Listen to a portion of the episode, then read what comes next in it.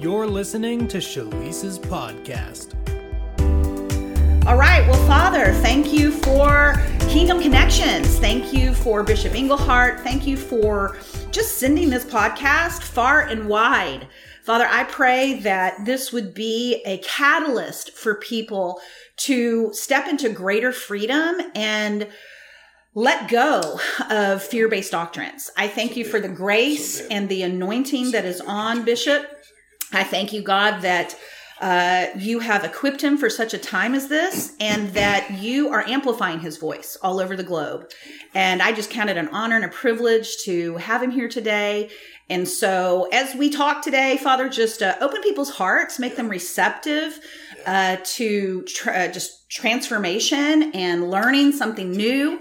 Uh, help them handle tri- uh, triggers or challenges that may come up while we're talking. And we just trust you to lead and guide them into all truth and to bring them into a greater level of maturity and intimacy with Jesus Christ. So thank you in advance for everything we're going to be talking about today. Amen, amen, amen. Well, welcome, Bishop. Oh, thank you. It's great, great to be here. Oh my goodness. Finally. I know. You guys, we have tried, this is our third attempt at getting true. together to do this podcast, which tells me that there's, you know, there's some going to be some whack on it.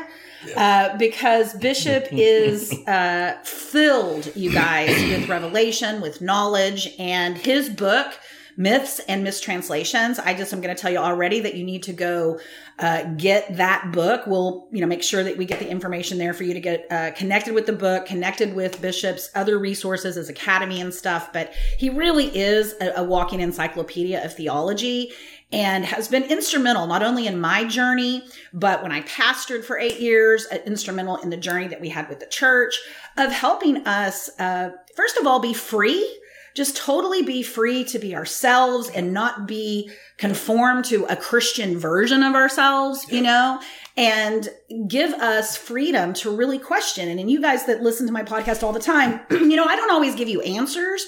But I do tell you and challenge you to question the things that we've been taught in Western evangelical- evangelicalism. Can't talk. Um, and in fundamental Christianity. So we're going to jump in today. Bishop, let's do a little bit. Let's start with an introduction. Let's talk a little bit about your background in ministry and how you got to this place of questioning the things that we're taught in traditional church and you know what brought you to writing this book and and what you do really now all over the globe Sure. Well, first of all, thank you. yeah And uh, we tried this, doing this online, Yeah. and I was going to be speaking in Chicago, so I called and said, "Hey, I'm, I'm going to come hang out with you guys, and we Mm-hmm. Yep. can do the podcast Yep. live." So Yep. that that way, if anything happens, it's not my internet; it, it would it would be here. So in Jesus' name, this internet's going to be fine today. yeah but uh, those of you that have no grid on on kind of who we are, uh, my wife and I, we've been married. Uh, we just celebrated our 33rd year uh, marriage and ministry. Have two absolute amazing children uh, that are crazy gift gifted themselves. Two amazing in loves, a son in love and a daughter in love, and two of the most beautiful granddaughters on the planet. That is our absolute uh, joy. I've been not only doing that all these years. I was born and raised in this. Um, third generation uh, kind of more classical Pentecostal uh, preacher on one side of the family, second on the other.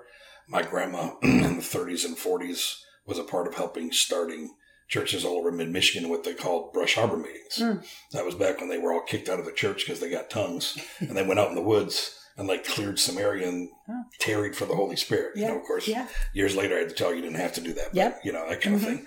Uh, but a rich background there. But of course, with that also came all kinds of uh, wonderful encounters that I'm Mhm. grateful for, yep but also some crazy teaching. Yeah. Uh, you know, bad, a lot of bad theology in, a, in a lot of areas. And uh, 20 years ago now, uh, of course, my family, I've been traveling all these years. My family traveled with me. Uh, took my wife and two kids, 43 states, seven nations. Mhm. Uh, now I've hit 48 and 17. Yeah. Um, and uh, they traveled with me. They did music. They did all kinds of stuff. Uh, but at least two, 250 times a year, Yeah. traveling all around the country as a family, preaching, singing, doing everything else. And then uh, 20 years ago, I began to lead a network of churches uh, where I serve leaders. That is a, a great joy in my life. And then we also started a church in uh, Saginaw, Michigan, and led that for about five years. Turned it over to uh, another person, and uh, in that process, uh, that's where my kids met their spouses, and and we started in the inner city and had a really fun, eclectic uh, group of people, to say the least. And uh, yeah, that, that's just a little bit about Yeah. background where we come Yeah. from. It's good. Good. Well, let's talk now a little bit about what led you into obviously what's writing this book, Yep. but really the call that you've had to bring truth and healing from fear-based doctrines Yep. in the church. Yeah. Well, specifically, uh, almost 13 years ago now is when the Holy Spirit, I mean, I feel like it was like this extremely clear mandate Mm. that everywhere I go when I travel, uh, unless it's doing like an apostolic function, like ordaining or something like Mm. that, uh, the main two things to deal with when I travel and, and speak is number one, to remove all fear based doctrine, because fear and love cannot coexist. Mhm. Uh, to, secondly, repaint the Father Mm. to the church. Yeah. Because people are cool with Jesus. Mhm. They're a little skeptical of the Holy Spirit sometimes. you know, it, it depends on their background. Yeah. But the Father, most are still terrified of. Mm. And so, kind of, kind of what got me uh, on the road, being raised the way I was raised. We were raised um, very godly, uh, wonderful parents, but also at that time very legalistic. Didn't have a TV, you know, till we were I don't know, I think nine, ten years old, and then even then, uh, you know, taught against TV. Didn't go to my my first movie till I was thirteen. Mhm. You know, I, I tell people all the time, my mom has a PhD, Mhm. which is a Pentecostal hairdo. You know, it's it's, it's she does. yeah, it's, it's and she does. My mom is It's precious awesome. as they come. awesome. Uh, but but uh, for me, when when I was when I was ten years old, we moved from a little town in northern Michigan to uh, mid Michigan, where I was Mhm. raised pretty much the rest of my life, and we lived up till three years ago. Mhm. And uh, when we moved, my best friend, he was like three years older than me. His name was Todd, and uh, Todd lived at our house. Mhm. I mean, Todd, uh, he, he came to church with us. He, he received Christ. went to camp with me. Was filled with the Holy Spirit. Uh, ate almost every night at our house because his house wasn't safe. His mom was addicted to prescription drugs. His his dad was in jail. Mhm. His brother uh, had autism and was special needs Mhm. and uh, you know his home was just chaotic. Yeah. Uh, but then we left, Mhm. and so every every week, him and I we would talk on the phone. We we stayed friends. But uh, I think it was around October. We moved in June. Uh, I came home from school, and my parents sat me down. and They said, "Jamie, we need to talk to you. Uh, Todd died." Mm. And I'm like, "What do you mean he died? I, I just talked to him last week." And they said, "Well, he got around some friends, and they had him try some heroin, and they gave him too much, Mm. and he OD'd, and he died." And I mean, I, I was distraught. Yeah. And I remember looking at my parents and I said, Well, Todd's in heaven, right? Mhm. And of course, this was my parents' understanding. They, they, they wouldn't say this today, Mhm. but their understanding back then, my dad was like, Well, uh, no, son. Mm. You know, uh, he's in hell. Mm. And, and I was like, What do you mean? I mean, he received Jesus, he's Mm-hmm. filled with the Holy Spirit. and my dad was like, Well, he's past the age of accountability. He's Oh, 13. Mhm. And, and, and he had only been 13 for a couple months. And so, you know, my 10 year old brain, even back then, Mhm. questioning was like, so what you're telling me is if he would have, if this would have happened two and a half months ago when he was still 12, Mhm. on the 12th month, on the 30th day at 11.59, he'd be in. Yeah. But because all of a sudden he, he became this magical number, Mhm. don't pass go, don't collect $200 straight to hell. I mean, it just, Yeah. and, and I, I remember that was the moment Mhm. that started my rebellion setting in my heart Yeah. against the Father Yep. You know, and, and really against the church. And uh, by the time I was 13, you know, I was, I became, I became the preacher's kid they told you to stay away from, you know, Yeah. just constant fights, drugs, Mhm. alcohol. I mean, anything I Mhm. could get into. Mhm. Uh, I, I, I made up my mind. I didn't want anything to do with that God because he's petty, Right. you know, and so that really started me on a journey of questioning. I mean, I, I still remember, uh, when we lived up there, I was 10 years old and my dad had a, uh, an end time seminar in the summertime. And Oh, we brought a guy in from Sunday to Sunday. Mhm. And, and I'll never forget, we did morning sessions and evening. Of course, I had to go to every one of them, sit in a wooden pew, Mm-hmm. not move for hours at a time. I was telling people I've already been to hell. You know, just Yeah. a five year old having to sit in a wooden pew for four hours. That's like Yeah. hell to a five year old. Yeah. But uh, after Sunday to Sunday, that man leaves. Then the next week, Monday, Tuesday, Wednesday, we watch those cheesy 70s movies, A Mhm. Thief in the Night, Oh, A yeah. Distant Thunder, Yeah. The Mark of the Beast. And I mean, I'm, Yeah. I'm Terrifying. terrified. Terrifying. And Mhm. so Thursday, we're having a family meal. And my dad looks across the table at me and he said, So, Jamie, son, what'd you think about all that over the last 10 days? Mhm. And this was my 10 year old brain already. I said, Mhm. Well, Dad, kind of what I got out of that is we that pray the right prayer, Mm. we get to go to heaven with Jesus for seven years and sip tea and lemonade and have a party. Mm-hmm. Why all of our family and friends are having their heads chopped off. Mm. Then at the end of seven years, we get to jump on a spirit horse with Jesus and come back with swords and spears and slaughter everybody else. Is that about right? My dad was like, well, yeah, kinda. And I said, I'm not interested.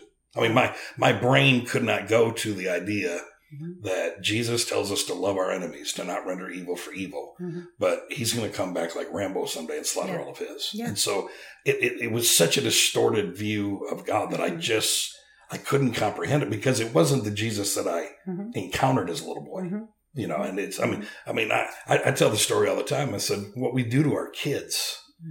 Uh, taking them many times to a lot of these churches, especially Mhm. evangelical churches, Mhm. is that uh, I remember at five years old in Sunday school being taught Jesus loves little children, all the children of the world, red and yellow, black and white. Mhm. They're all precious in his sight. And then the next week, they tell me about Noah. Yeah. And I'm like, well, he drowned all those little suckers. You know, I mean, it's, it's like, it's, it's like, Yeah. wait a minute. He loves all the little children, all the children of the world, but yet he drowned Yeah. thousands of them. It's like, wait, what? Right. You know, and so that, that was kind of the beginning points for me Mhm. of saying, okay, you know, either we're missing something or this thing is, Mm-hmm. is jacked up and I don't want anything to do with it. Yeah. And I think it's so interesting, Jamie, how that cognitive dissonance, we just somehow we stuff it. Correct. We we we don't know what to do with it. So then there's all these doctrines Yep. that that that shoot up to justify Yep. all of the things that don't make sense. And so it piles on. So how did writing I mean, you've been studying this stuff now. I mean, this was when you're 10. I mean, you came back to the Lord when 19. 19 and so since then this has been you've been on this journey Yeah. To- yeah, yeah. Went, went to college, went, I mean, went to seminary and, mm-hmm. you know, and most of the time I had to relearn all that because they didn't, they didn't teach me how to think. They taught me what to think. oh that's big Yeah. say that again Yeah. They didn't teach me how to think, but what to think. It was, yeah it was, it, most schools even, uh, rather than actually just teach you how to think for yourself, they Mhm. indoctrinate you. yep Like, we want you to believe this, this, and this because this is what our group believes. right And if you think anything outside of that box, Mhm. normally you're ostracized. And I was always that guy, even in college, you Mhm. know, hand going up, like, that don't make any sense. right You know, like, you're, you're going to have to help me a little more Yeah. with this. And so, like, you know, my book, Mhm. I mean, for me, that book is like 50 years of my reconstruction, deconstruction, whatever language people are comfortable with, Mhm. of asking questions. And, and I didn't write it to even give answers, but to hopefully cause people to ask better questions. Yeah. You know, I mean, I, I was publicly rebuked by the president of a, of a, of a, of a Bible school. And, uh, which, you know, the fact that it was a Bible school still blows my mind. And then the public rebuke was, you need to stop ministering questions Mm. and you just need to minister the word. wow And so I actually didn't respond, thought about it for like a day. Mhm. 'Cause I was like, well, you know, am I causing people to Mm. stumble? I mean, you know, I, I don't want to mess anybody up. I Sure. mean, like, like anybody. Mhm. And then it, it dawned on me because I happened to pick up a book I hadn't read for a while and right in the front of the book, it said that Jesus was asked like 100, I think it's 60 questions. Mm. He only answered eight, Mm. but he asked 300 and some more. and so I answered back and I said, um, I'm going to stick with the word because the word, when he showed up, Mm. all he did was ask questions. yeah Because it, it, it, the truth is, I believe most of the time we already have the answers inside of us Mm. because it's the Holy Spirit that leads you into all Mm. truth, not the Bible, not, Yeah. not the scriptures. It's, it's the not Holy the Spirit. preacher Hello, not the preacher, it's the Holy Spirit. And so Mhm. I think the best teachers draw out of you yeah a lot of stuff you already know. I mean, one thing I hear as I travel and speak is people come up to me and they said, the last few days of you speaking, what you were sharing is what I always knew on the inside. yes You know, Yes. and then I went to church and got all jacked, sometimes jacked up Yeah. in my thinking, but or or what I hear is what you're saying is what I believed when I was first saved. hmm That I just like knew hmm on the inside. And I was like, well, Mhm. obviously that's the Mhm. that's the Holy Spirit doing yeah that. yeah and what i you know what i what i want you know my listeners to do is i want them to trust the holy spirit inside of them and if something doesn't sit right if something causes fear give you permission to to question it Absolutely. and that's why i'm so excited that you're here and you know talking about this book so how did how did this the actual book come into being well, I, I started doing these posts on Facebook. oh lord You know, I mean, literally, I just, they were called myths and mistranslations number one, the Mhm. myths and mistranslations number two. And I got to about 30 of them. And Mhm. it was stuff I'd studied over the years that I found either wasn't in scripture at all, or it was just myth that we were taught, you know, and uh, or it was like blatant mistranslations, like like just you know stuff left out of the scripture or added to that isn't even there. And uh, I got to thirty of them, and people started sending me messages saying, "Hey, how can we get all these in one spot?" And it dawned on me I was writing a book on Facebook, which you know, which is funny uh, Yeah. to me. But yeah, Yeah. I stopped it on Facebook. I stopped at 69. I, I did 70. Mm-hmm. I didn't put the last one on, on Facebook because I was like, we need to get the book for the, for the last one. Mm-hmm. Uh, I really probably need to do a revision because I mean, I've got at least 50 more. Mm-hmm. or volume two. Oh, yeah, ex- exactly. Mm-hmm. Uh, that too. And, and it's just the, the thing that a lot of people have enjoyed about it. I, I've liked a lot of home groups that do it Mm-hmm. because they'll read like two of them and then they'll, they'll go study it that week. And then when they come back Mm-hmm. together, they'll discuss it because it's, it's an easy read. Mm-hmm. You know, it's not real heady. And, and, and uh, I tried to, and again, I didn't put a bunch of answers in it. Mm-hmm. I said, you know, it's more like, consider this. Yeah. You know, li- like, you know, we were taught this and it doesn't say that Mm-hmm. you know, but then, Mm-hmm. you know, be a good Berean. Yeah. You know, I mean, study study it out for yourself. You know, let the Holy Spirit Yeah. lead you into truth. Yeah. Yeah. Yeah. There's all this extra doctrine that's not in there. Oh my gosh. Yeah. Yeah. So let's talk a little bit about some of them. Yep. Uh, some of the ones that I wrote down, and I'm just going to hit some hot topics, you guys. So we're just going to dive in head first here. Is this the, just the end times in general, Jamie? This one is Especially with Israel and Palestine, everything. right yeah, and and politics and what we, you know, I mean, just just I don't even know where to tell you to hop into it, but just just give us a, a broad view of how to approach it. Oh my gosh. Yeah, that, that, that's a whole program in itself. It is. But, It is. but I, I, I actually have a five and a half hour e course where I do go over all that. Mhm. Um, but uh, I know the one the one myth I mentioned is that, uh, and I actually put the challenge out there at least once a year on social media. I've done that for like ten years, Mhm. and and no one has picked it up yet because I've got a bunch of people uh, that follow me. They're futurists. That, that you know. And what does that mean, a futurist? Yeah, it's uh, futurists believe that like the Book of Revelation and and like end times is something that's going to happen in the future. Mm-hmm. Uh, you know, uh, they would be considered like pre-tribulation, mid-tribulation, or post-tribulation. Mm-hmm. I am past trib, as in I believe the tribulation happened Mm-hmm. between like sixty-four and sixty-seven A.D. Uh, that that was something that was fulfilled when Jesus said it would be. Mm-hmm. Um, and the Antichrist is not something we need to be afraid of in the future, nor is it a person that's in there. Mm-hmm. You know, and there's no scripture that says the Antichrist, and if it does, Mm-hmm. uh, your translation is wrong because the is not in the Greek. It's just spirit of Antichrist, and the scripture tells us what it is.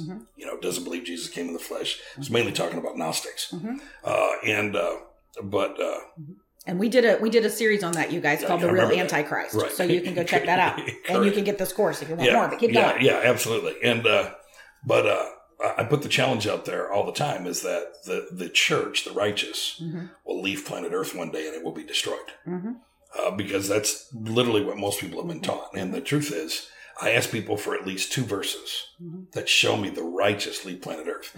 And the only one normally people can go to is in Thessalonians, where, you know, it actually says we'll be caught up to meet the Lord in the air and the last trump and everything else. That's the main rapture verse, uh, which it, it actually doesn't say we leave. It's caught up, it's not caught away. Mhm. And it comes from really an inference of like going, uh, when a, a dignitary would come to Jerusalem, they would go up to Mount Zion to greet him and then come back in it like a progression. So even the caught up is not like leaving. Mm-hmm. And, uh, but I, I show like 18 clear verses in scripture that show the righteous are never removed.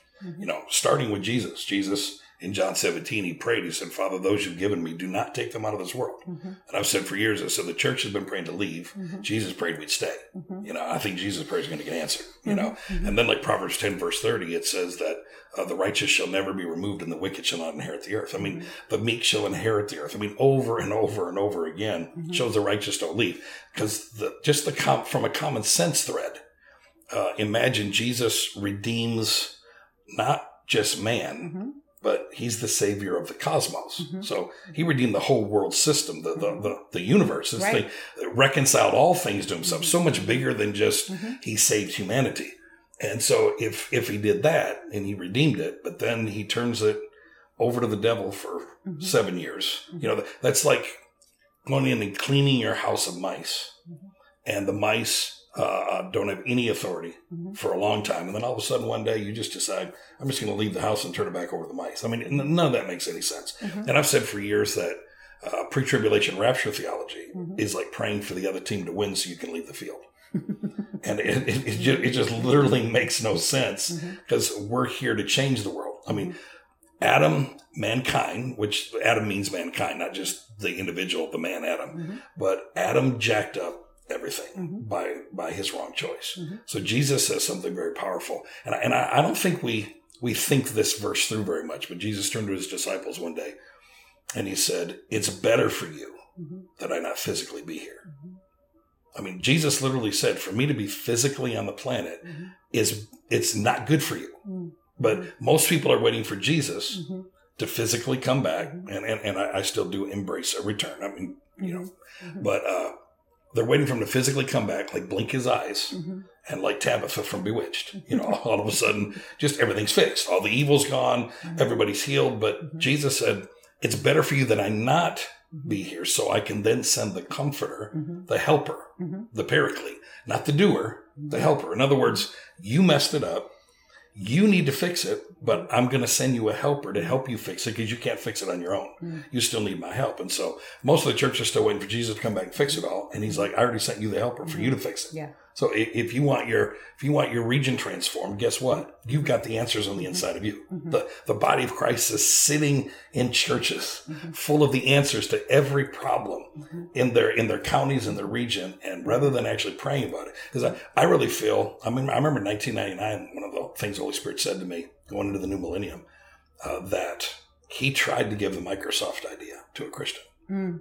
but no Christian would receive a multi-billion dollar idea because they were convinced we're going to be out of here Right. by the year 2000. So, I mean, why would God, mm-hmm. you know, give me that kind of wealth mm-hmm. just to get out of Dodge? Yeah.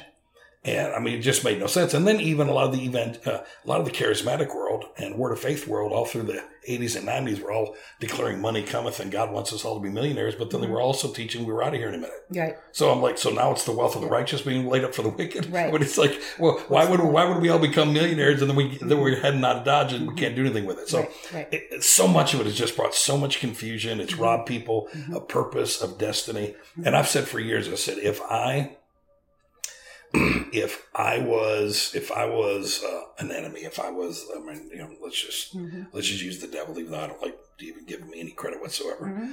Uh, uh, if I was the devil, the number one thing mm-hmm. I would want the only entity on the planet that has the authority to transform it to believe is it doesn't matter how much they pray, how much they love, how much they serve, how much they feed the poor, how much they care for the marginalized, that the world has to get worse so their savior can come back and rescue them from it. Mm-hmm. And because then why even try? Right.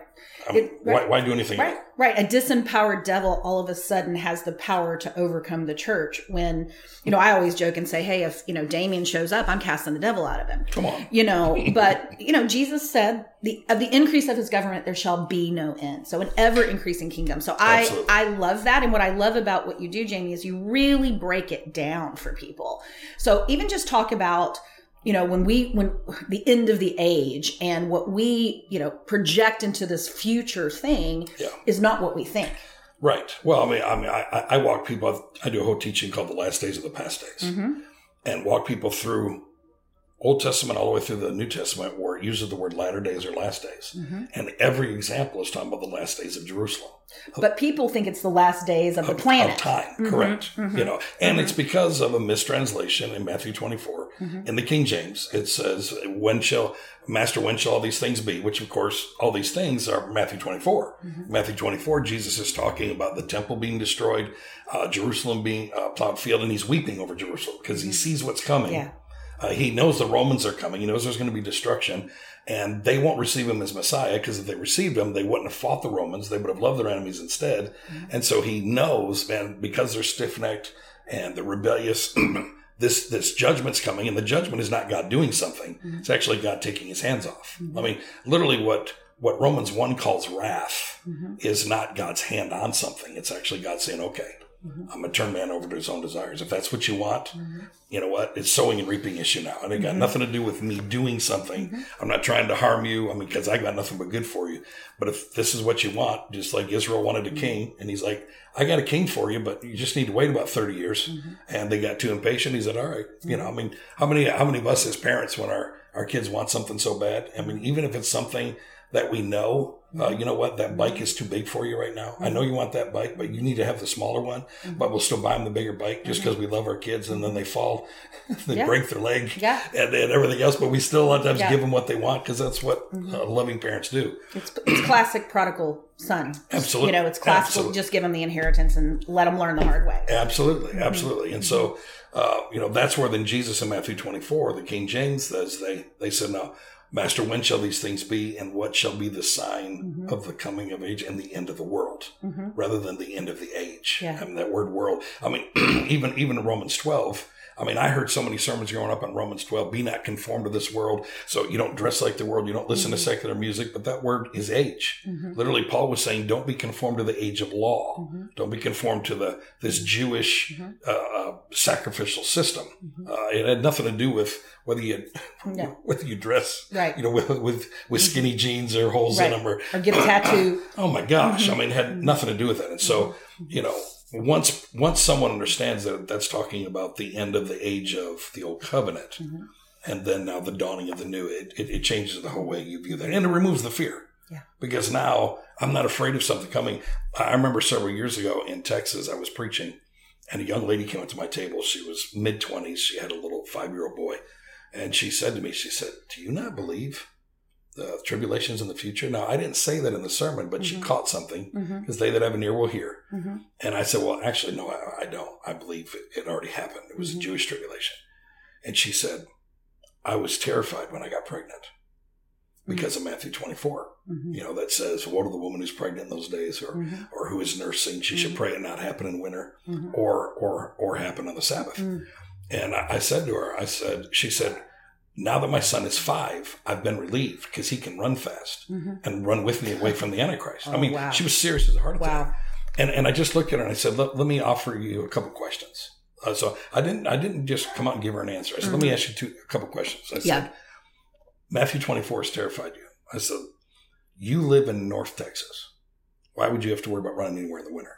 Not only that, but why would anybody in Mexico, Central America, South America, Africa, Australia, the Southern Hemisphere? Mm-hmm. Because they don't have bad winters. Mm-hmm. So why would you need to worry about running somewhere in the mm-hmm. winter? And she went, I don't know. I said, not only that, but why would you, as a Jew, a Gentile, in the 21st century, need to be concerned about running anywhere on the Sabbath because we're not under Sabbath laws because Jesus fulfilled the Sabbath. I said, not only that, but the equivalent of Matthew 24 is Luke 16. And Luke said, when you see Jerusalem surrounded by armies, if you're on your rooftop, Mm-hmm. don't go back down the house, jump off the roof and head for the hills. I said, have you ever been on your rooftop? She said, I've never been on my roof. I said, are there hills by your house? She said, it's flat. I mm-hmm. said, maybe he wasn't talking to you. I mean, it's literally just the common sense. Mm-hmm. It's like light bulbs go on with people. And she looked at me and she's like, oh my gosh, mm-hmm. like this wasn't talking to me. I said, mm-hmm. no, it was talking to Jews in the first century who were surrounded by hills. It was literally, Jerusalem is mm-hmm. still this day surrounded by hills and, and the winter times can get bad over there. And, and it was like this, this freedom. You could literally see this mm-hmm. freedom hit her. Mm-hmm. But I mean, that's where I have preachers tell me all the time, I just believe in pan theology. It'll all just pan out in the end, which just mm-hmm. means they're lazy and they don't want to study. Right. I mean, that's really all that it means. Yeah. And well, I don't, I don't deal with that stuff. You know, I just don't deal with that eschatology stuff. It's not that important. And I'm like, it is because whatever you believe about quote unquote the end determines how you live, how you prepare, how you function. I, I mean, I know, like, I mean, my mom and dad, because of rapture theology, um, they don't have any retirement. Mm. You know, I mean, they're, mm. they're living on Social Security, and mm-hmm. if the church didn't still have them on like part time staff, they wouldn't even be able to live and mm-hmm. function. There was mm-hmm. no preparation for the future at all because, I mean, we're going to be out of here by, by the time we're seven years old. So why do we even need to worry about it? Yeah. And so rather than prepare the generations to come to uh, to inherit the earth, you know, rather than prepare wealth, I mean, literally every grandparent, if the moment you have a grandchild, if you would take just a thousand dollars and put it in a Roth IRA, mm-hmm. and that when you die, it goes to that grandchild, mm-hmm. and it, and they don't touch it mm-hmm. till they're 65, you've literally left an inheritance to your children's children. And if you never put another dime into it, compounding interest is 65 years. They're going to have anywhere from like 1.3 to four or five million dollars, depending on the market. So, I mean, you know, but most people are just trying to pay their light bill. They're not thinking about leaving an inheritance to their grandchildren, mm-hmm. but it's because of all that mm-hmm. Yeah. wrong eschatology. Yeah, fear, fear, fear, fear, Absolutely. fear, fear, fear. Absolutely. Well, we can talk about this forever, Oh, and I. I do encourage you guys to just be open to to another point of view, even though we're inundated with it in the body of Christ. Yeah. I mean, end time prophecies, end time, all of the, oh, all of it. I mean, people are people are making so much money, honestly, Oh on the end times. Um, but do you know do your own homework well speaking of this though i mean i have to bring it up and again we're going to just be able to scratch the surface and the time that we have but we have to also talk about the theology of hell and how it has terrorized the church and driven so much other doctrine even the presentation of the gospel There's no, there's no doubt about it. Yeah. And it's no longer good news Yeah, and again, I, I have a I have a six hour e course called "What the Hell," and and it's literally like "What the hell about hell." Uh, what started me on the journey, even of studying hell, was my daughter, uh, Brittany. I remember she was about nine years old, and we, we were I was preaching at a conference, and the man that preached the night before me was like an old fashioned hellfire and brimstone preacher. Mm-hmm. Now my kids had heard me talk about it, but they never experienced it. Mm-hmm. And I remember after the service, we go back up to the hotel room, and she climbs up into my lap and she said, Daddy, that guy that spoke tonight has problems. And I'm like, What do you mean, sis? She says, He believes that our Jesus, that tells us to love our enemies, to not render evil for evil, to bless those that despitefully use us, is going to torture his forever. And she said, Daddy, I didn't know God had any enemies. And and the moment she said it, to be honest, it had never dawned on me before that Jesus never told us to love his enemies. He said, Love your enemies. Because he doesn't have any. How do we know that? Because no greater love is this than a man lay down his life for his friends. Mm-hmm. And we know he laid down his life for everybody, so he has no enemies. Mm-hmm. Now, there are people that view God as an enemy, mm-hmm. but God does not view anybody as his enemy.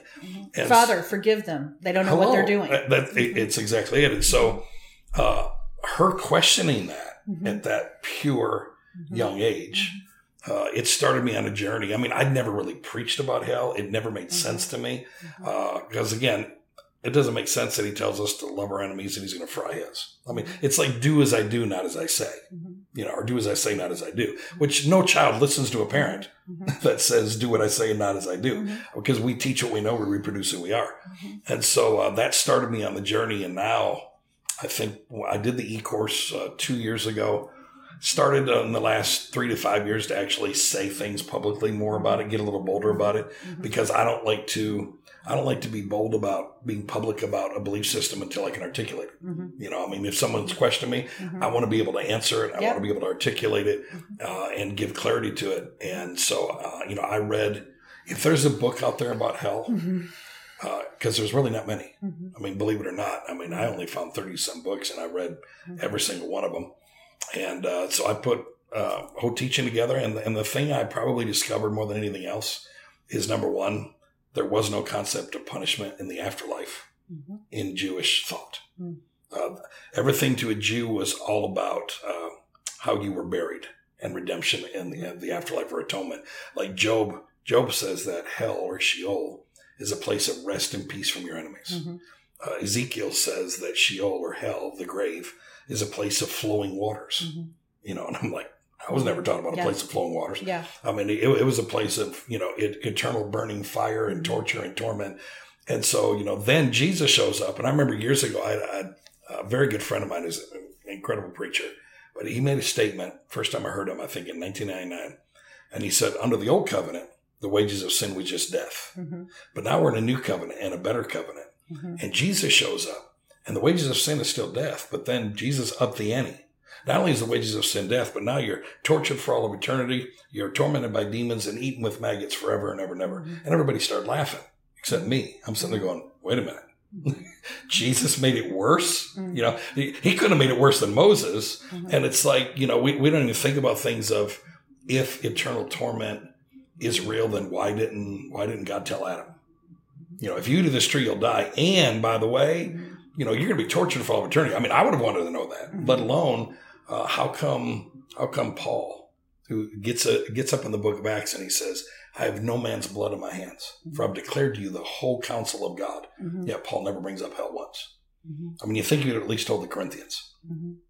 He's like, listen, you guys got a leader in your church who's sleeping with a stepmother, and y'all are just crying, grace, grace, it's all good. And the pagans in town think y'all are nuts. Turn them over to destruction with flesh, so the mm-hmm. soul will be saved. And if mm-hmm. not, that sucker's going to fry. That would have been a mm-hmm. really good place to pop that in there. Not one mention of it at all to Gentiles because it's eschatological. Actually, that's why I encourage people to to like take my end time series. Then take the hell series, Mhm. because every time Gehenna is used in the New Testament, Mhm. uh, the 12 times Jesus uses it, it's literally talking about the Valley of Hinnom outside of Jerusalem. Mhm. It's where Jesus would have been, would, his body would have been thrown Mhm. if Joseph wouldn't have gone and begged for his body, because it's where they, it's where they threw the uh, people that were crucified, prisoners. Uh, it's also where they threw the bodies of the lepers and set them on fire. Mhm. and so that was well known to Jews. But I tell people all the time, he was talking to Jews, not Jews. Mhm. All right. I mean, it, it's so important for people to understand that. Mhm. And in 70 AD, when the Romans came to town, 1.3 million Jews Mhm. were slaughtered by the Romans. They Mhm. dumped their bodies into hell, into the Valley of Hinnom, into Gehenna, and set them on fire. So literally, there was a historical fulfillment already of that. Now, whether there is a afterlife thing with that, the truth is we can all speculate about that till the cows go home, and the church always has for 2,000 years. And it depends on your view of God. Mhm. You know, I mean, if your view of God is that is He's loving, He's kind, uh, He's a good Father, you're probably going to view that differently. If your view of God is He's a judge Mhm. and and His justice Mhm. is punitive, then you're going to view it from a different perspective. Mhm. So how how we view God has everything to do with how we view all this. Mhm. And Mhm. I, I just encourage people to always, you know, one of the myths in my book is that Jesus talked about hell more than he did anything else. And the truth is, Jesus actually never one time talked about hell Mhm. because hell's a horrible translation. It was actually the word hell was actually added in the seventh in the eighth century by by Germans Yeah. to the text. Say it again. Yeah, yeah. Literally, the word hell was added. But but I tell people this. I Mhm. said I get accused of not believing in hell. I said no, actually. I believe there's biblical places, actually three places in Mhm. scripture Mhm. called hell or mistranslated as hell. I said I actually just believe in the Bible one, Mhm. not not not Dante's Inferno, not Milton Mhm. Paradise Lost, not Mhm. the gospel the, the Gospel of Peter from like the second century. Oh my gosh! I mean, you want to be horrified. Go look up the Gospel of Peter, which of course they did not believe was inspired, but I mean, he gives for every little sin Mhm. this like this eternal torment that comes with it. I mean, if you if you mouth off to your parents, it's like your skin is peeled off like Mhm. over and over and over again. For all. I mean, like uh, someone that had a demented mind. I mean, demonic. I mean, I'm, I'm convinced some of the people that came up with this stuff were demonized themselves Mhm. because you cannot have a view. I mean, I have a quote by John Calvin where he says, The toddler, while being held over the fires of hell by God, will turn and hiss at God. Mhm. Like my, my three year old granddaughter Mhm. hissing at God. I mean, what kind of sick mind comes up with an idea that God's okay with holding a baby Mhm. over fire? I mean, that's. I mean, I mean, it's so ludicrous to me now Mhm. that I mean, I, I mean, Mhm. it's like when someone says, "Oh, I have no problem with that," I'm like, Mhm. you have no problem with that. Like, what is the matter with you? Mhm. Because, and, and I, I tell, I say this to people all the time. I said, if you're okay with your God doing something to another human Mhm. that you can never do to another human, your view of God needs Mhm. needs redeemed because there's absolutely no way. I mean, I wouldn't, I wouldn't set an enemy on fire, Mhm. let alone an enemy's child, Mhm. even even someone that Mhm. hated me. I, I what, set him on fire. Mhm. That's crazy. Yeah. You know, and what's crazy is even under the law of Moses, it was an abomination to set people on fire. Mm. And so, so if, if God gave this Mm. law, then he's breaking his own law. I mean, it's just, again, a little bit of common sense. And then when you actually study the scriptures and you realize, man, none of this means what we thought it Mhm. meant. And we've read into it. Mhm. And then we've allowed our translators Mhm. you know, I mean, like King James, the word hell is translated 53 times. New King James, like 24. NIV, 12 times. NASB, 12 times. I mean, in the Old Testament, uh, the King James, if it's talking about the righteous, they use the word uh, grave. If it's talking about the unrighteous, they use the word hell because you can't send the righteous to hell. And so, but it's the same that weaning. It's literally just the grave. Mhm. You know, like when Jesus said, "Upon this rock I'll build my church, and the gates of Hades Mhm. when I prevail against it." What he was saying is the grave won't prevail against you. Mm-hmm. So no matter what people do to you, you're not going to die. Mhm. That's look. He wasn't talking about demons and devils and Mhm. you know chasing you down. I mean, people say all the time, "Oh man, hell's been after me this week," Mhm. and I always say, "How's that work?"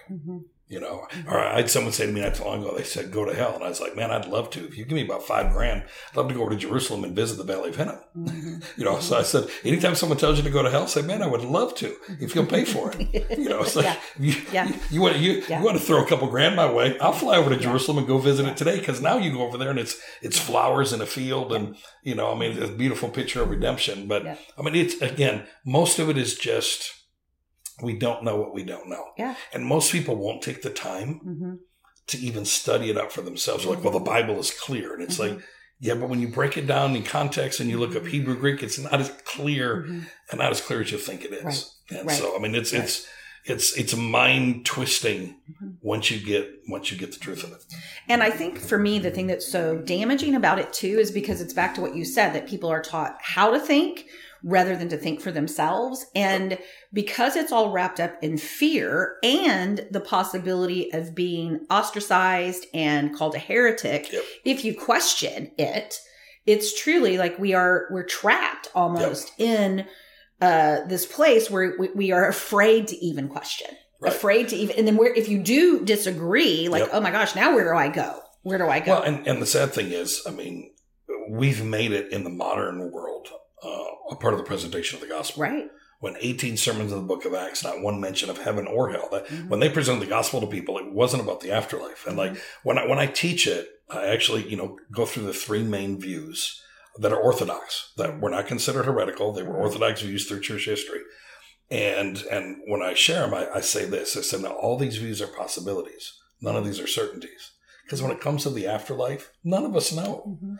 All I do know is I'm not going to stand before God the Father sitting on a throne with a gavel in his hand, Jesus at his right hand, litigating on my behalf. That that that that court of heaven doesn't exist Mhm. because the Father is no longer a judge. Because Jesus says all judgment the Father is given to the Son. Mhm. So the only judge is Jesus. Mhm. And Jesus later on said, and I judge no man. Mhm. So, you know, I'm going to trust that he's going to judge righteously Mhm. and he's going to be full of mercy and compassion. Mhm. And, uh, but the truth is we don't, we don't really know. And that's why I preach the gospel. I preach the gospel because I want people, according to First John 4, Mhm. to know, receive his love so you have no fear on judgment day, whatever that day is, whatever it looks like, that you live your life fear free. And that's why probably one of my favorite verses, and I hardly ever hear it talked about a lot of times, is Hebrews chapter 2, where it says, He destroyed, Jesus destroyed, Mhm. Made rendered powerless him who had the power of death that is the devil, so that Mhm. we who all of our lifetimes Mhm. were, were, were, were full of the fear of death. Mhm. subject and bondage Yep. to it Subject yep, and bondage to it would no longer fear it. Yeah. So Jesus came more than anything else is to fear us. I mean, and, and a lot of it is the difference between the East and the West. The Western world focuses on the cross because they put a focus on sin. Mhm. The Eastern world put a focus on the resurrection Mhm. and put a focus on death. That what, what Adam brought into the world was death. Mhm. Jesus had to come deal with the death issue. Because Jesus was forgiving sin before the cross. Uh, but he had to deal with death. That was his main re- main reason to come. And so, uh, yeah, I mean, it's it, Yeah. it, it's it's just uh, it's amazing to me the stuff we've swallowed. Without even one time Mhm. going to look it up. Yeah. And, and again, that's one of the reasons I wrote the book. I mean, this, Yeah, the, exactly. state, the statements like Jesus talked about hell more than anything else, and he never talked about it once, and he actually talked about the kingdom more than he talked about Mm-hmm. Yeah. anything else. But I mean, how many times I've heard preachers say that, Mhm. and they've actually never went to the Bible to actually find Right. out if it was true. Right. And that's the Right. that's the stuff Mhm. I I. I I want people to pause and do a selah to think about Yeah. it for just a moment. That that you know, I mean, I, I dedicated the book to my dad because my dad taught me all those. Mhm. You know, and uh, but my dad's honest. I, I remember I asked my dad a few years ago. I said, Dad, where'd you come up with some of this stuff? And he was at least honest. He's like, I don't know. I think I heard Oral Roberts or Jimmy Swaggart or somebody say it. Mhm. You know, and and Mhm. and you know, my dad didn't have the World Wide Web. He couldn't look all this stuff up. And generations before us did the best they could with what they had. But I still remember a day, it wasn't too long ago, that if I wanted a Christian book, I had to drive a half hour to mm-hmm. another town to go to a Christian bookstore. Mhm. I had to pay for it and order it, then mm-hmm. drive back mm-hmm. home, wait a month. They didn't ship it to your house. They ship it to the bookstore. I had to drive a half hour back to the bookstore to pick up the book. Now I can push a button and within 30 seconds be reading the book. Yeah. You know, true. so I mean, it's amazing to be alive and we have no excuse ever to be ignorant. But for me, the number one thing is any theology that produces fear in you is an automatic knowing it's not the kingdom. Mhm. because God does not give a spirit of fear. Right. So anything that I'm hearing, if it's producing in Mhm. me Mhm. any ounce of fear, Mhm. I can know right away Mhm. this is not the gospel immediately. Yeah. And I and I think for me and those of you guys that listen and watch my, my my podcast, you know, because I harp and harp and harp and harp on our union with God, you know, for me what led me Yeah. into this journey was if I'm one with Jesus Hmm. and I'm co- I'm totally co-identified with him in his death, his Yep. burials, you know, his resurrection and his co-ascension. Well, then what happens after death to to some, you know, like now there's going to be some judgment of me apart from Christ. So I just, you know, it just it just it it tilted my brain. And so as you get the gospel and you hear the truth, at some point you are going to be led by the Holy Spirit into questioning some of these things. And so these resources that Jamie has put, has put together, you guys, you just, you, I just can't speak, you know, highly enough about them. Well, we've got just a little bit more. I'm running a little bit. We're going to run a little bit longer today, and we've got two more things that I wanted to talk about. And number one, uh, the last one was this one that I hear a lot, and it's this idea that God is in control of everything. and I think for some people, it's almost comforting. They some almost made it a comforting thing. Well, God's in Yep. control, so I don't have to, you know, worry about it. I don't have to really think about those things. God is good. It's all going to work out in the end. You know, He's in control. Yep. And I love the, the, way- the way you unpack that one in the book. Yeah, well, I mean, I, I use the statement, you know, God is sovereign. Mhm. The earth is the Lord's, the fullness thereof, everyone and everything in it. But just because he's sovereign doesn't mean he's in control. Mm. I, I use the example of, you know, I sovereignly own a piece of property. Mhm. It's I'm, I'm the king of that piece of property. I own it. It's in Mhm. my name. The deed is there. But I can't control everything the squirrels do in it. You know, I, I can't control all the time uh, the kids that, that, that come down our cul-de-sac and want to go between my daughter's yard and our, our yard and, and go past the creek in the back to go to the next neighborhood over there. I can't control what my granddaughters do Mhm. On my property. Mhm. And, you know, but it's just, it's cliches that Christians say. And normally when, when we're saying, well, God is in control, what we're saying is we're trusting Mhm. that he's got our best interests. Mhm. But when people that are not believers Mhm. hear you say God is in control, Mhm. and all they're thinking is, so he's okay with the sex slave trade. So he's okay with cancer. You know, he's he, he's he's okay with Down syndrome because if he's in control, Mhm. that means he's behind all of that crap. He's not only behind all the good stuff, he's behind all the scabola. You know, he's behind all the crap also. Mhm. And it's like they're the you know, I mean, because it's what we say. I mean, they're like, well, you know, uh, I'm sorry that you're going through a divorce, but God is in control. Like God had something to do with the divorce. Mhm. You know, or uh, you know, your you know your loved one died. Well, you know, that's saddening, but God is Mhm. still in control Mhm. uh, just like we say dumb statements. I mean, I had a friend in Bible school Mm-hmm. who, when he was 11 years old, his dad died. Mm-hmm. And the pastor that preached at funeral walked up and put his arm around him. He said, Son, he said, I'm sorry that you lost your dad, but Jesus needed him more than you, so he took him home. Mhm. And he said he, he didn't want anything to do with Jesus till he was 28 years old because he's like, why would Jesus need my dad? I need my dad because Mhm. death is an enemy. Mhm. So, you know, why, why would God, why would God use an enemy? Uh, to fulfill his purpose. And that's where the whole idea of extreme sovereignty that our Reformed brothers and sisters and our Calvinist friends, I love you. We're still family, but we, I totally disagree with you. I, I'll tell people, I said, I am, when it comes to Calvinism, I am absolutely John Wesley, because John Wesley said that Calvin's God was worse than the devil. Mhm. And I said, I'm with John Wesley on that one. Yeah. Uh, I mean, For it's sure. just, that's messed up. I mean, I, sure. I, I have a I have a quote by Jonathan Edwards, the famous "Sinners in the Hands of an Angry God" preacher, Mm-hmm. where he said, uh, "The incredible joy in the heart of an unbelieving of a believing parent while in heaven, looking over the abyss into hell and seeing their unbelieving children being tormented, they will be full of bliss because of the justice of God." I mean, now what kind of sick mind would even come up with that idea? Because first of all, if I'm in heaven and I'm seeing anyone I love being tortured, Mm-hmm. I'm not in heaven anymore. All right. And I'm going to be saying, how do I set them free? How do I deliver them? Mhm. And so, you know, all of this stuff goes back to these, all these fear based, uh, fear based ideas that cause us uh, uh, to have jacked up, Mhm. completely messed up Mhm. uh, views of God. Mhm. For sure. For sure. And, you know, just coming to grips too, I think is also sometimes shocking with people just to, to even recognize that there are some mistranslations in the Bible, that certain Mhm. words didn't even exist, right? I mean, uh, you know, the word hell is not a Hebrew or Greek word that No. refers to what we think of, you know, as hell. Uh, I mean, heck, I mean, I could go on with these different words, but, you know, Well, or, or anything, anything that's slanted Mhm, in your Bible. You know, it was added by translators. You know, like a great example is is uh, Romans chapter 8, verse 1. There is now mm-hmm. no condemnation of those who are in Christ Jesus. Mm-hmm. Then slanted to mm-hmm. he who walks in the spirit, not into the flesh. So translators had to add something there because no condemnation is too good a news. You know, we got to put a work in there. It's only if you walk in the spirit, Yeah. not into the flesh. So, I mean, there's literally, there's a plethora of stuff. And on top of it, most translators translated with bias. So they would take, you know, a, a Greek word that has five definitions, mm-hmm. and they would choose the one word mm-hmm. in English that went along with their view of God. Right.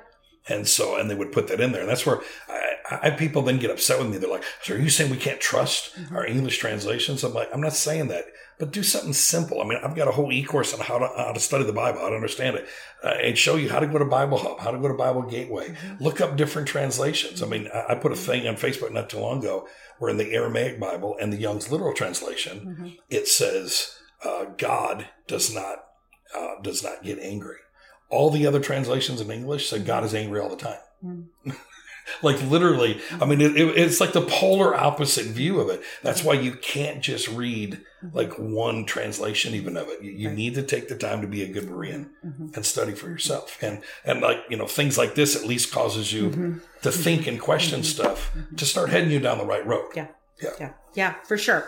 Well, the last hot topic that we're going to go into uh, before we wrap here today is just one that you know I've I've actually caught some flack on it this week, so I thought, oh, I'm going to sneak this one in, and it's the uh, the the good old women in ministry Oh, that gosh. women must be silent in church. Yeah. Well, but the people that believe that don't even go by it. Because if that's true, they can't sing. I mean, literally, the moment you walk in the building, you shouldn't be talking. I mean, if you're supposed to be silent, which, you know, I mean, listen, any, any man knows that's impossible. All right. I mean, I mean listen, there is no way you're going to get a group of women together and for an hour or two, they say nothing. I mean, it's, I mean, and God knows that. I mean, God would never write that down. He's like, that's just stupidity. Yeah. And of course, you know, again, uh, we go back to, we take, I remember I got stuck one time. I got, I got tagged by someone that was on this Calvinist Reformed group. Mm-hmm. And it was about like women preachers. Mm-hmm. And I rarely, when someone tags me, I don't pay attention to it. For mm-hmm. some reason, I don't know if I, I didn't have a lot to do that day or something, but I decided to say something. And then I left it. And later that night, I looked again and there was like 180 responses. Mm. And all, all I said was, you know, that passage in Timothy when Paul said, I suffer not a woman to teach. Mm-hmm. The word woman in the Greek is gune, mm-hmm. which is most of the time translated wife, mm-hmm. because the context he's talking about Adam and Eve. And, and, and he talks about childbearing. Well, he wouldn't talk to a single woman about childbearing. He didn't say females can't speak in the church. He was saying a, a, a woman. All right. In other words, a wife mm-hmm. that's not submitted to her husband. Mm-hmm. All right. So what he was mm-hmm. saying, and of course, we know submission is mutual. Uh, it's not that misogynistic crap, but in Paul's day, it was misogynistic. It was very much. I mean, so. women. I mean, my daughter was the, one of the greatest joys of my life when she was born. I remember when I held her. Man, this is a treasure. But if I, if she would have been born to me two thousand years ago, I would have saw a daughter and went, "Oh, jeez." Because now I, I got to raise some more sheep and donkeys to pay someone to take her from me mm-hmm. because women were nothing but property. Mm-hmm. I mean, women in America 100 years ago couldn't vote. It's true. I mean, that's how far we've come. Mm-hmm. But yet, uh, one of the guys jumped on there to argue with me. And he said, well, but you know, this word's also used as, as just woman and, and the Bible is clear. And Paul made this clear to us. And, and, and I'm going to believe the Bible. And I answered back. I said, okay. I said, so let me ask you a question. Paul also said Mm-hmm. slaves ought to submit to their masters. Mm-hmm. So are you okay with slavery? Mm-hmm. He said, well, of course not. I said, why? He said, well, it's, it's immoral. And I'm like, but misogyny isn't. I'm like, I mean, we, we've grown past slavery. So we'll, we'll pick and choose that verse. All right. So we'll, we'll, we'll throw the verse out that says slaves submit to your masters, but we're still okay with you ladies need to shut up. And without realizing, you know, it was, it, he wrote that to one letter. He didn't write it to the body of Christ. He wrote that to one specific church mm-hmm. who was in a city that worshiped a female deity. And, uh, you know, the, the women were shouting out during the services. I mean, there was just a bunch of stuff. Paul was dealing mm-hmm. with a single church about something they were dealing with. Mm-hmm. And we've made it. It's going to mean this for all time, forever. And so women can't lead. They can't do anything, even though women all through scripture, God used and flowed through and, and let alone in Christ there's neither male nor female. You know, I mean, in, in the anointing, there is no, I mean, God doesn't see gender. Men see gender, Mhm. but, but God doesn't see gender. So it, to me, it is literally one of the most ludicrous things. And the fact that our Southern Baptist brothers and sisters right now Mhm. are kicking congregations out for ordaining women, Mhm. it's like you guys are stuck in the 1400s. I, I mean, it's, I mean, it's like, are you even in the 21st century? Mhm. We have a woman vice president. We have women governors, women mayors, women CEOs, women billionaires. Mhm. Are you kidding me? You know, let alone the fact that God didn't take Eve out of Adam's backside, out of it, but out of his side. Mm-hmm. You know, I mean, we're supposed to do this together and mm-hmm. co-function. It's it's it's mind-boggling to me mm-hmm. that that people are that fundamental. Which I always say a fundamentalist is someone Mhm. that just doesn't know how to have any fun anymore because they're too mental. Uh, you know, Yeah. it's, it's like, come on, man, Yeah. just you know, relax. But it's amazing how people will fight you to the core Oh, for sure. over Mhm. that. Yeah. You know, and I remember uh, my my mother in the faith, Dr. Fuchsia Pickett, who was one of the greatest teachers of the 20th century. I remember she looked at me one time, it was about 97, 98. She said, Son, that's a doctrine of demons. Mm. and I was like, Yes, ma'am. Uh, I'm like, I believe it. So, I mean, I've, Mhm. you know, I mean, I've been pro lady for a long time. And of course, you know, traveling in the charismatic world, Mhm. uh, people would always call us out and almost, almost like point at me that I wasn't releasing my wife. Hmm. You know, because like you know, she's like a Gloria Copeland, you need to release her, and, and my wife would be sitting there like, you don't know me, shut up. I mean, but Wendy's like, I, I Yeah. mean, when she does speak up and say something, you're like, Mhm. oh my gosh, she just said so. Mhm. I mean, singing all day long, but Mhm. she's never had any desire to preach Mhm. or anything else. Because I, I mean, I've told people, I said, you you don't know me at all. I said, I would have loved to stay in the hotel room and took and took a night off and let her go preach and, and minister to everybody. I would have been, honey, knock yourself out. Mhm. I'm for it. Mhm. I'll help you put the sermon together. Uh, give me a night off. But uh, but it's, it just still blows my mind how antiquated Mhm. and stuck people are. And and again, with all these doctrines, uh, whether whether it's hell, whether it's eschatology, any of this, none of this has to do with our salvation. It's true. And and, and the crazy thing to me is how people will divide Yeah. Uh, and separate from somebody that believes something different about the rapture, Mhm. uh, even though none of the creeds talk about that. Mm-hmm. Uh, it, it none of it are certainties. Mhm. They're called. They're actually called theories. Mhm. I mean, like, I, I've been called a heretic because I don't believe in a rapture. Hmm. That's not heresy.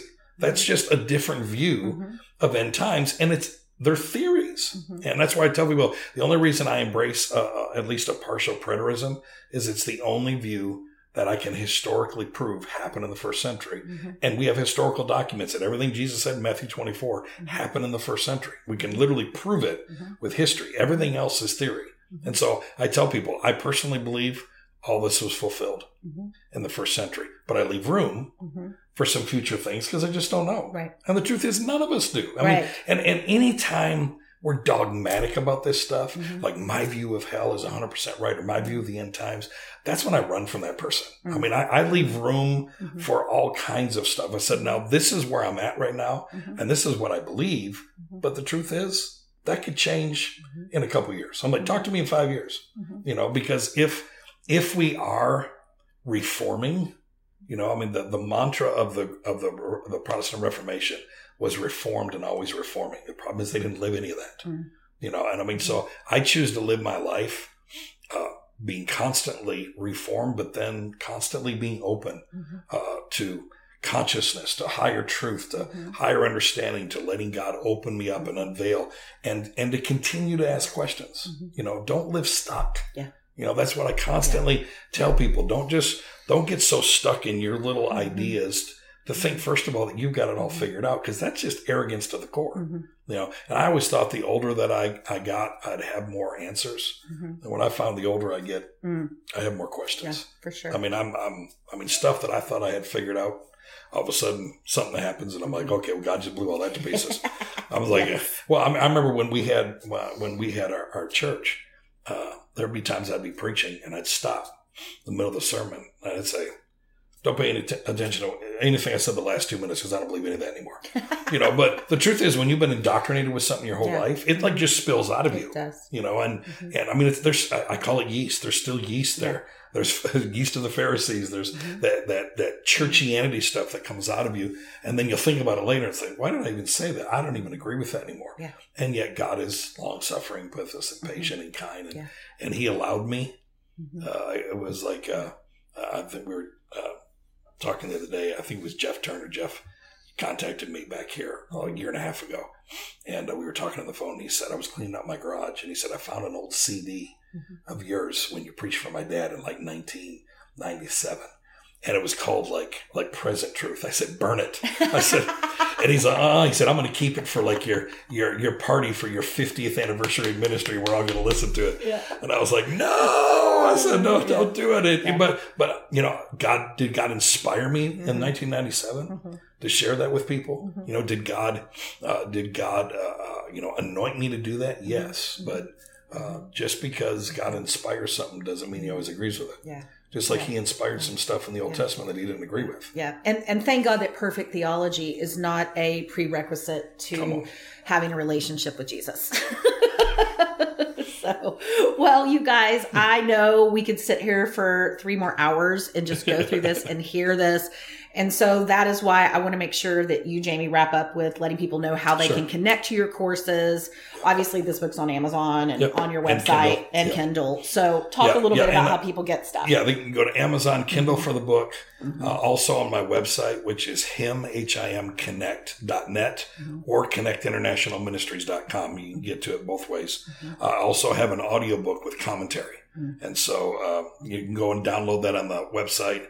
And it, it is my voice because I've been told that that's my brand, Mm-hmm. the scratchy voice of mine. Uh, but uh, I actually read each myth and then give like a two to five minute commentary. So it's almost like two books in one. Mm-hmm. A lot of people enjoy that one. Also, I have uh, right now five e courses up. I'm working on uh, two or three more for this coming year. Uh, I have one uh, on hell, one on the last days, one on how to understand the Bible, uh, one on finding like your gift and calling. It's gifts of the Father, the Son, and the Spirit. Uh, I walk through fivefold ministry and and and uh, Romans 12 gifts as well as um, 1 Corinthians 12 gifts, uh, and then uh, and then one on the gospel called the more complete gospel, where I deal with the seven things called the gospel in the New Testament. The gospel is bigger than just get out of hell, go to heaven, or get saved. It, it covers you know so much more, and uh, um, yeah, you can get all those right on the website and sign up to be a part of that. Uh, social media, Instagram, uh, Facebook. Uh, you can follow me. Um, you can send me a friend request. I don't know if I'll be able to answer it because that stays pretty full, but you can uh, follow my public figure page. I put most of the same stuff uh, on there. I also have like a closed page similar to similar to like uh, to this one. Those where you'll be able to watch the video uh, where I do a couple teachings a month, and uh, it's a place where people can ask questions safely, uh, similar to to this uh, to this one here. Uh, for people that are interested in that, and you can just inbox me on Facebook and ask to join that, and I'll add you. So Yep, yep. So Bishop Jamie Englehart, you guys, uh, definitely a resource in your journey. And you know, uh, as always, uh, thanks for joining and take advantage. Take advantage of Jamie's stuff and don't be afraid. Don't be afraid to question. You're not crazy. You're not uh, losing your Jesus or losing your Christianity. You might be losing your religion, but uh, that's good. That's a good thing, you know. So God bless you guys and uh, Merry having me. Christmas. Thank you. Absolutely. Thank you, Bishop, for being here. And uh, we'll see you guys soon. Love you much. Thanks for listening to Shalisa's podcast. This recording is, in part, made possible by our listeners. To partner with us, visit shalise.com, where you can donate and help us spread the good news of our unshakable union with Christ around the globe. You can also find a link there to download Shalisa's book, The Path, for free. And if you're ready to discover the call of God on your life and the purpose He created you for, then visit us at shalise.com and watch Shalisa's free training, where you'll hear five keys to hearing God about your life purpose and transitioning into it. Thanks again for listening. Until next time, don't forget the world needs the Christ in you.